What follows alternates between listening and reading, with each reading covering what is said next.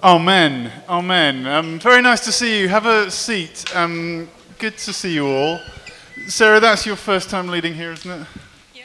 Can we have a round of applause for Sarah? Wasn't that great? Um, and welcome to you. If this is your first time here, you're just visiting us, it's great to have you with us. Uh, my name's Ed, and uh, I lead the church with my wife, Hannah. Uh, and um, it's very nice to have you with us. Uh, so, yes, Christmas. Christmas is going to be amazing. It's going to be great. Do not miss out. Bring everyone you know. It's a very easy ask. Just saying that. Um, we are entering the end game of Colossians. And like many other great pieces of literature, uh, this final act has the best, most poignant, most powerful stuff in it. Um, now, for those of you who were here last week, Hannah, my wife, was speaking, and she said that I'd be talking about submission. I'm not talking about submission this week. She was wrong. I'm talking about submission next week. If only she'd listened to me. if only she had, let's say, submitted. Ah, uh, yeah. Anyway, at least next week will be timely for one person. I'm joking. But if you do want to hear me speak on submission, you can hear that next week. It's almost certainly not what other people talk about when they talk about submission. So that'll be fun. Anyway, essentially, this week and next week, the final two chapters of Colossians are Paul arriving at the ethical meat of the whole letter. He has, uh, in the previous chapters, established the supremacy of Christ. Jesus is at the center of the whole of creation. He is above it and over it all. He is also at the center of our salvation. No one and nothing else can set us right with God apart from Him. And He is at the center of our ongoing, lived out Christian life. So, as I said a couple of weeks ago, it's not the case that Jesus saves us and then it's up to you. It's the case that Jesus saves us and then it's up to him. He backs his investment and he wants us to become everything that we're supposed to be. Which is why, as Hannah brilliantly spoke about last week, there is no room for human attempts to legislate for our sinful, or what Paul sometimes call, calls earthly or fleshly nature. Paul has absolutely no time for this non gospel. And Paul is kind of the master of slapdowns. Uh, and here he brings out from the top drawer of his gold encrusted slapdowns his probably best slapdown of anything. He says this These rules, says Paul, they are based on merely human commands and teachings. They have an appearance of wisdom, but they lack any value in restraining sensual indulgence whatsoever. Zero, zilch, nothing, nada, zip, diddly squat, nout. No value whatsoever. Mic drop from Paul. Human based attempts to deal with our sinfulness are like taking wild animals, lust, the great white shark, hate, the saltwater crocodile, the venomous snakes of fear and greed, these dead behind the eyes, evil monsters, soulless killing machines. It's like taking them and putting them in a cage. Caged, they are, but still very much alive, gnashing and thrashing about. Paul's solution, the gospel solution, is far more drastic. Caging is futile. They are still there after all. Instead, Paul says, instead, the gospel says, let's kill them all. And indeed, all of them have been killed in Jesus' body on the cross. So, here we get to Paul answering the pressing question of how then are we, followers of Jesus, going to experience the holiness, the goodness, the freedom, the Christ likeness. How is that to be had? And his answer is this die with Jesus to the old and rise with him to the new. So, this is chapter 3, uh, beginning at verse 1. Since then, you have been raised with Christ. Set your hearts on the things above, where Christ is, seated at the right hand of God. Set your minds on things above, not on earthly things. For when you died and your life, so, sorry, for you died and your life is now hidden with Christ in God. When Christ, who is your life, appears, then you will also appear with him in glory. Put to death, therefore, whatever belongs to your earthly nature sexual immorality, impurity, lust, evil desires, and greed, which is idolatry. Because of these, the wrath of God is coming. Little aside.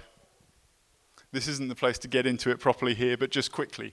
One, the God of the Bible is not like all the neighboring gods.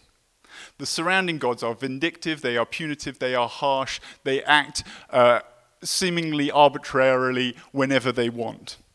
They would smite people just because they felt like it, because it's fun now and again. The God of the Bible, on the other hand, is slow to anger and abounding in love. But sadly for many, this real God has been represented a lot more like the made up gods, Poseidon and Zeus, for instance, or maybe evil, evil, Emperor Palpatine from Star Wars, who is firing lightning bolts out of his fingers and smiting people for the hell of it. Secondly, the outworking of God's righteousness his pure, holy, perfect justice, or as the Bible now and again puts it, but is probably um, somewhat unhelpful to us in the way that this term has been twisted, God's wrath, is never, ever directed towards people. It is directed towards sin. All aspects of sin, in fact human, personal, corporate, institutional, and cosmic. So let us always separate the person from the sin. It helps us get things in the right, correct perspective. And thirdly, all of this, don't worry, we need not to worry about it one little bit. Because of Jesus, in whom God's fullness of love has won out over all sin and death, we don't need to worry. We can be totally free knowing that it's all done. We are, as uh, Paul says earlier in this passage, one with him, safe and secure, hidden, in fact, in him, never to be taken from him. Good, let's carry on. I'm glad we had that little chat. Uh, verse 7 You used to walk in these ways in the life you once lived. But now you must also rid yourself of all such things as these anger, rage, malice, slander, and filthy language from your lips. Do not lie to each other since you've taken off your old self with its practices and have put on the new self, which is being renewed in the knowledge, in the image of its creator. Here there is no Gentile or Jew, circumcised or uncircumcised, barbarian, Scythian, slave or free, but Christ is in all, and it, Christ is all and is in all. Therefore, as God's chosen people, holy and dearly loved, clothe yourself with compassion, kindness, humility, gentleness, and patience. Bear with each other and forgive one another if any of you has a grievance against someone. Forgive as the Lord forgave you. And over all these virtues, put on love, which binds them all together in perfect unity. As I said, powerful stuff. Before we get into the specifics, though, of the theology and the application, let's take a little step back, shall we? It may seem obvious, but before we can get into how we change as people, we need to address two preliminary issues. Number one, we need to know that change is even possible. And number two, even before that, we need to acknowledge that change is something that we might actually need to do. Now, I know that second point might be obvious to you, but I have to say, in my job, I talk to a lot of people, and these are some of the things that people have said to me, and I do believe that these people genuinely believe that this is true about themselves. This is some of the things they've said. I've never done anything wrong. I am a better person than everyone else I know. I have never let anyone down. I've never been wrong about anyone. Now, as I said, I know that for most people, the awareness of their shortcomings isn't really an issue. You know them very well, as I do. But you may be surprised actually how common it is for people to think, actually, I'm all right. It's everyone else that's the problem. There is a famous Gandhi quote. he said something like this I love your Christ, but I do not like your Christians. They're so unlike your Christ. Which is a good quote, and it's kind of true. And we all nod along and go, Yes, yes, Gandhi, so wise, you're so right. The problem, though, is the people we have in view is everyone else, right? All the other Christians, particularly the high profile ones that we can see really messing things up, but never ourselves. So actually saying, uh, yes, Gandhi, I agree, they're terrible, aren't they, is not very helpful to us at all. It would be better for us to say, yeah, we can be like that, can't we? So, it's a happy sunny morning. Let us take this opportunity to have a look in our own eyes for little bits of wooden planks and not worry too much about the speck in other people's eyes, shall we? And of course, everything I've just said would be veering on the totally meaningless if I didn't also include myself in this process. I have to let you in on this that one of the uncomfortable jobs of being a preacher is that I have been looking at this passage all week. You just get 25 minute minutes of it and then you get to go to brunch. I've had this all week thinking about my malice and my hatred and my lust and my lack of forgiveness and my lack of love. All week I sit with this, praying about it, meditating on it, thinking about it, asking it to speak to me. All week you get 25 minutes. You don't know how lucky you are. But the point, point is, please rest assured that I am fully engaged in this process as much as you may be. So, do we need to change? Heck, we do. But is change even possible? The way in which Paul answers this question is very important. Yes, of course, change is possible. And how do I know? Because it's already emphatically and fundamentally happened just going to grab some water. It's a long enough lead.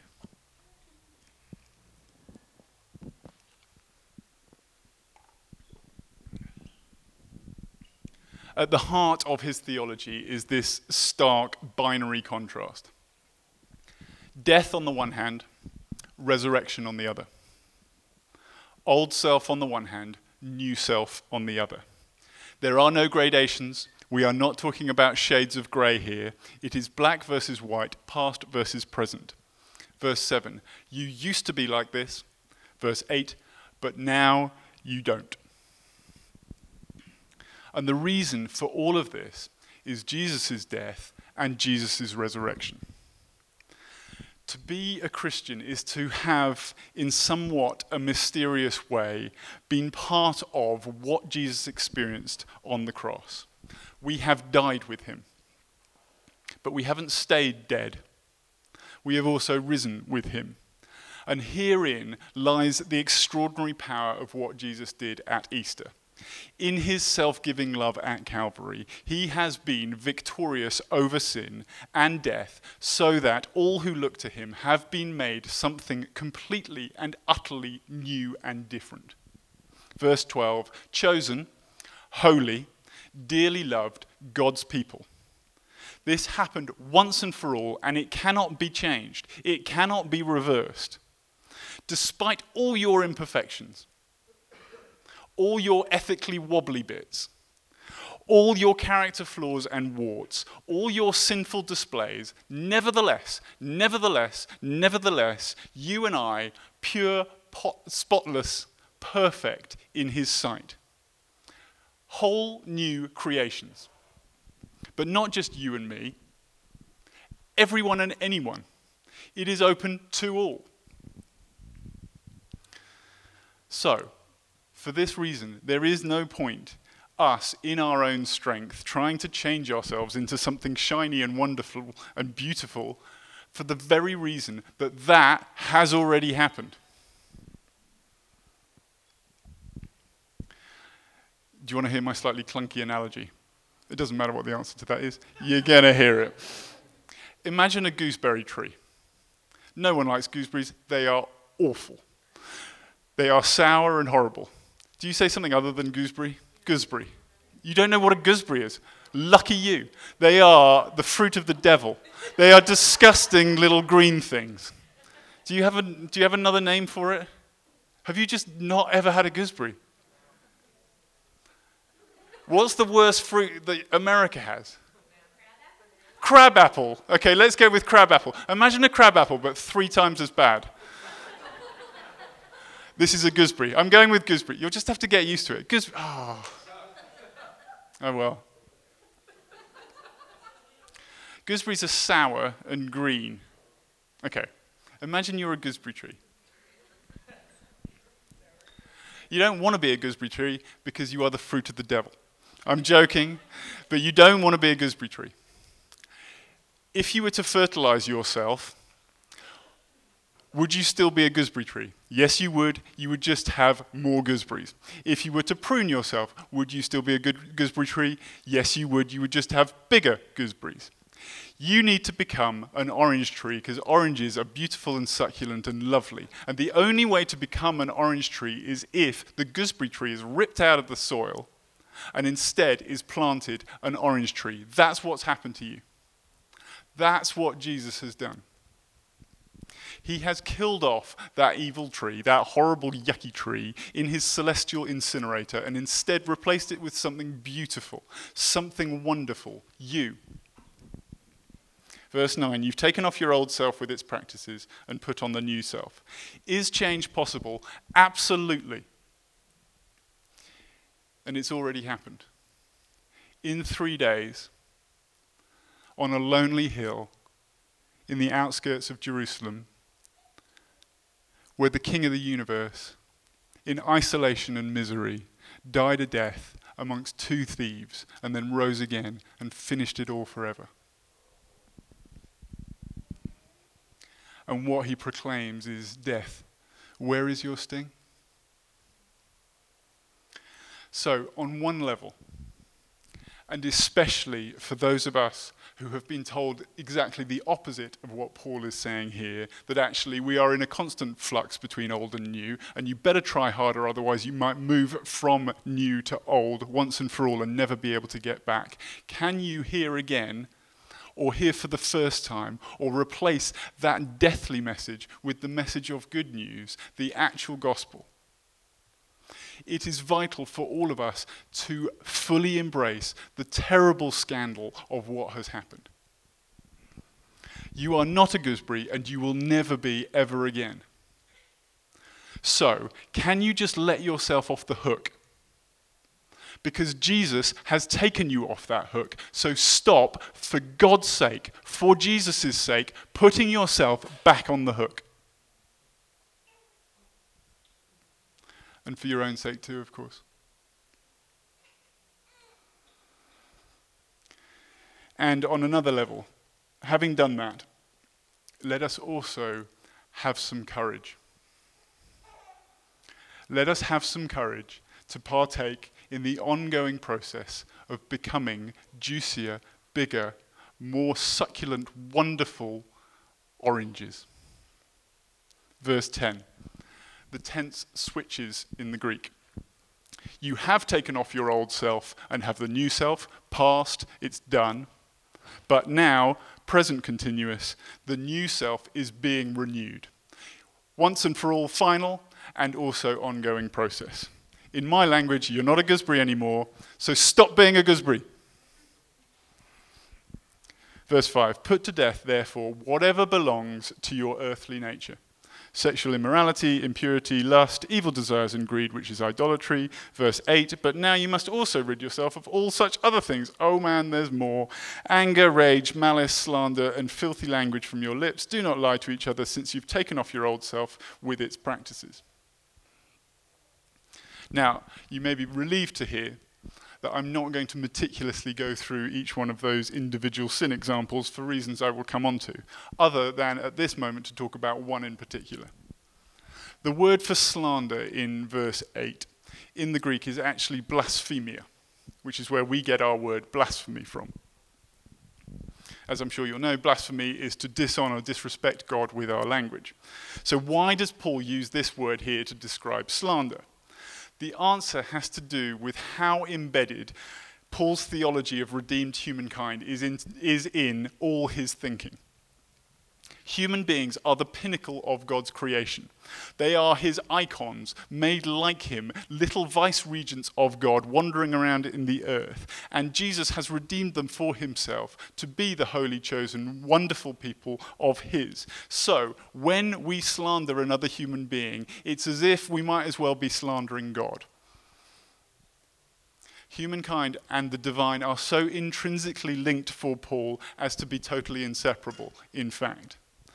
And the wider point is this our new self, it does not exist in a vacuum. The word self is probably a little bit misleading in this sense. Our new self is not an individualistic one. Our new self is a corporate one. We are, to carry on my tortuous analogy, you thought it had finished, but we're going to carry on. We are not lone orange trees by ourselves. We are orange trees in acres and acres and acres of beautiful orange groves, touching up against lots of other orange trees. Where there is no Gentile, no Jew, no circumcised or uncircumcised, barbarian, Scythian, slave or free, but Christ is all and is in all. And so, putting off our old self is not simply for our own benefit, it is also for the benefit of everyone else. Slander does not just destroy the fabric between human relationships, it also destroys the fabric between our relationship with God. But it doesn't just destroy the fabric between our relationship with God, it also destroys the fabric between all other human relationships. And the same goes for every other thing on that list. And these lists you can read throughout the New Testament. They are always, though, symptoms, not causes. They're almost certainly borrowed from early Jewish teaching, and they are never actually understood to be exhaustive. And we're also not supposed to, and this is very important, see them as sort of tick lists. Oh, look, tick that one off, haven't done that, smug face. Tick that one off, I have done that, sad face. It's not how it works. They are rather signals or markers that something has gone very wrong. Which is, of course, not to say that it's not helpful for us now and again to ask ourselves how are we doing on the greed front? How are we doing on the lust front? How are we doing on the lying front? But rather, Paul is much more interested in what Jesus is doing and has done to all of these things every possible manifestation of sin in all its guises. And what he has done and is done is he is killing it off in his body. And he beckons us to die again with him, again and again, and to rise again with him, again and again. So, to avoid this sermon becoming about a list of things or one sin in particular that either is applicable or not applicable to you, let us go beneath the surface. Let's go to something a little bit more fundamental, a little bit more universal. Now, this might feel a bit like a tangent, but please bear with me. Follow my logic here. Jesus, the perfect example of humanity, without sin, was able to be like he was, amongst other things, because he had a perfect relationship with his Father. There was no barrier between him and God's love, he received it all.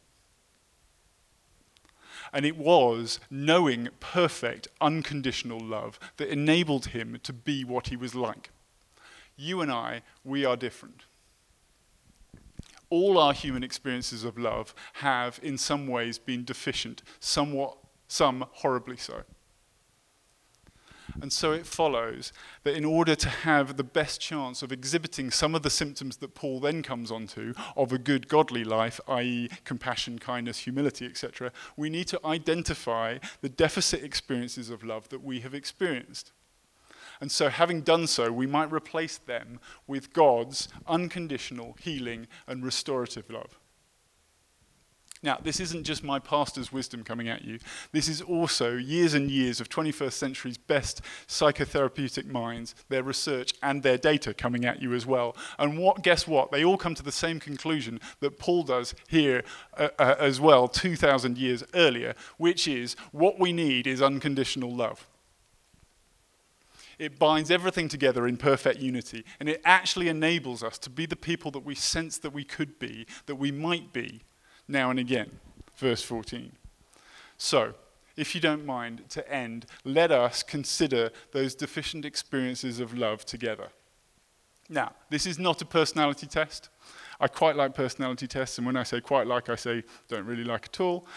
Uh, but it is not a personality test, and it's not really about character. It's not really about your gifts or your drives or your dreams. This is purely how love was experienced by you in your formative years, in your early childhood, really.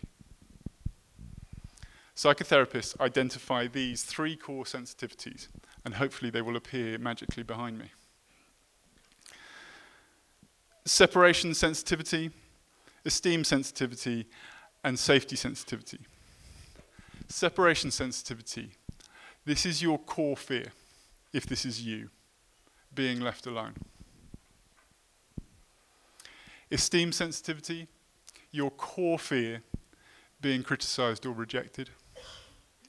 Safety sensitivity, your core fear, being intruded on or controlled. Full disclosure, that one's me.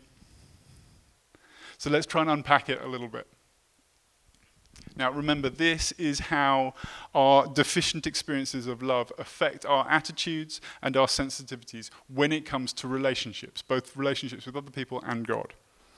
And most people identify with one category, some people two, um, but sometimes we're not actually conscious of them at all. So, separation sensitivity is the idea that it's keeping people close and doing whatever it takes to keep people close that drives our need for relationship. And you have, if this is you, you may have been told that your standards for relationship are too high. You may have often felt very misunderstood, but your big fear is being abandoned. Will I be alone? Esteem sensitivity. This is where your prime fear in relationship is being criticized. The need to be seen as special or high achieving or a wonder to the world. The most unloving thing that a person could say to you is to tell you that, they've done, that you've done something wrong. Or to point out a flaw, even if you actually know it's there speaking truth in love is the most oxymoronic concept to you because how could you criticize someone if you love them? And finally, safety sensitivity. This is about the fear of the people you love getting too close to you. It feels unsafe to let them in. It feels like you're being intruded upon. It feels like actually, if you do, they'll take control. It's not that you don't want intimacy, I definitely want intimacy. It's just that you'd never admit it because, oops, I just admitted it. But then the people you love might take over. They might take advantage of your vulnerability, and you must not be vulnerable. Now, these are all autopilot, self protective patterns. But the great news is, and the science is actually very clear on this, by simply being aware of them, which is why I've put them up here, we can actually begin to change them. We can step out of the boxes, but we can only do so when we know that we're in a box. And the way to step out of these boxes is through the power of Jesus. So let's get practical for a moment or two. Methods for change that are not based in Jesus' death and resurrection tend to operate in these sorts of terms. Either one, think differently, change your mind, think positive thoughts, not negative ones, or feel differently, change your scenery, experience something else, explore yourself, care for yourself, or number three, behave differently, try harder, work more, or try less, work less. In contrast, here is the method for change based in Jesus' death and resurrection believe him, worship him, receive him. Believe the truth of the gospel. Believe what you actually believe about what I have been talking about. That Jesus died and he resurrected. That you died and you resurrected. And that you are now a new creation. Believe it, it will change your life. It is finished. He has saved you. Worship him, which means put him in his rightful place. We are no longer captains of our own ship. We love to be captains of our own ship and we keep trying to take back control. But when we worship Him, what we're actually doing is saying, I give up. I give up and I put you in the right place and I trust you and I worship you and you are the one who is going to be in charge. And when we're really doing it properly, we're saying, You can do whatever the hell you like with me. And receive Him. Without an ongoing experience of the Spirit, we are like cars with no gas in them. We are like bodies that are infected. We need the Spirit to both fill us up with His power and to heal us from all our infection. And we need all of that over and over again as the things of this earth hit us. But above all, what we need to receive from Him is the unconditional, never ending love of our Father in heaven who adores you. It's a love which chooses you over and over again.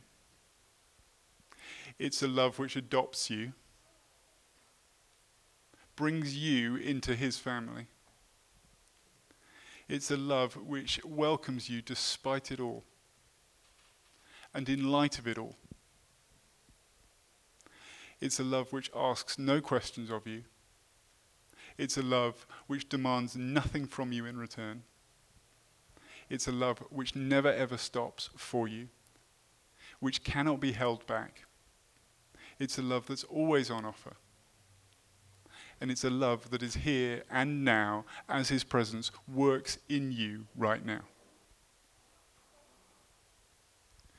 And it's when we receive these things that we can actually have a chance of being the people that we're supposed to be. We can actually form relationships in the kingdom of God that look like healthy relationships. There are no shortcuts or excuses for this. This is what Christian community actually looks like compassion, kindness, humility, gentleness, patience, don't you want to be part of something that looks like that? It also looks like this forbearance, dealing with you, you, difficult people. It means forgiveness. Now, forgiveness can take a lifetime. Forgiveness is very different to trust. Some people should not be trusted. But we don't get to choose if we don't forgive people. We actually have to forgive them.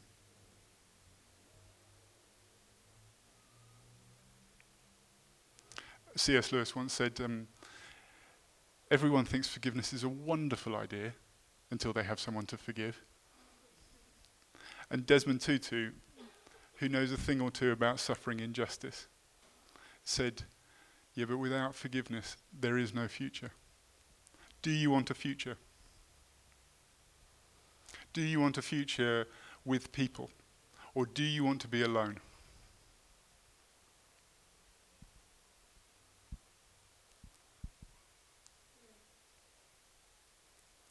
Now, I do not want to belittle in any way injustice that people have experienced in this room.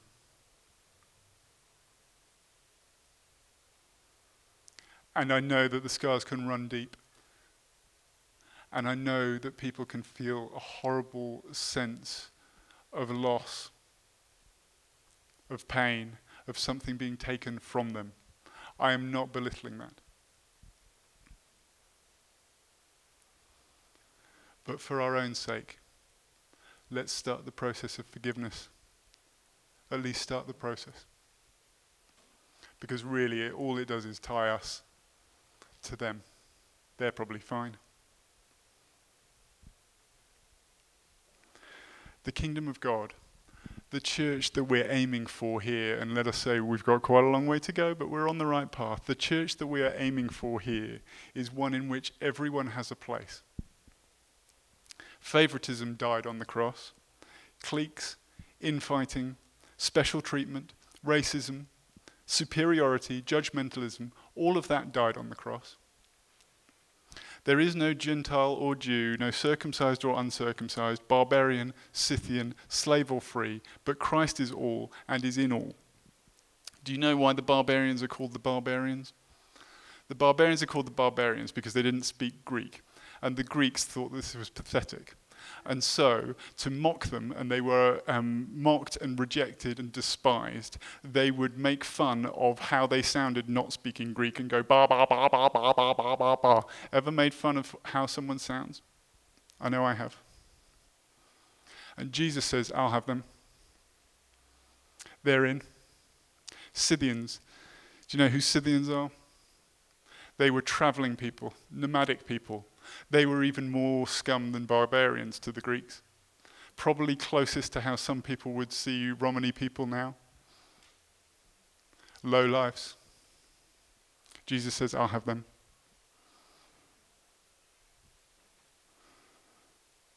And slaves, and Gentiles, and Jews, and all the people that we would like to think are a bit worse than us. So, would you like to die again, and would you like to rise again? That's what's on offer. Should we stand?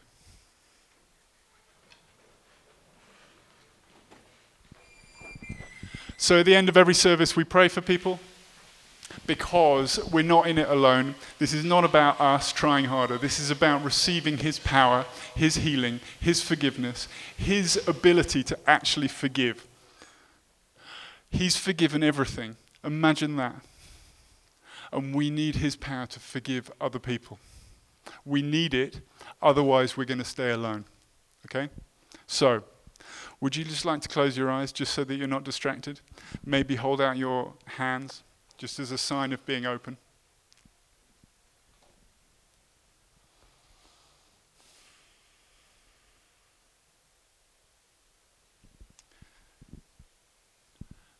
This is between you and him and no one else.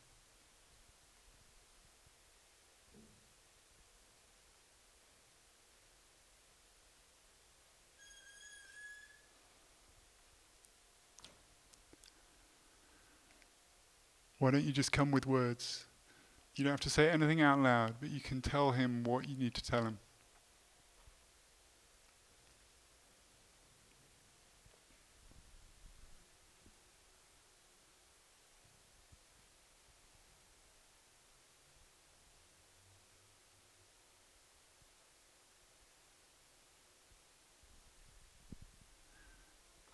As those prophetic words earlier said, there are people who, probably for no fault of their own, have been carrying a yoke around on their neck. Who have felt like they're trapped in a cage. And Jesus is here to unlock it and set you free. Only He can do it. And there are people who perhaps for whatever reason have felt like they've got to take it all on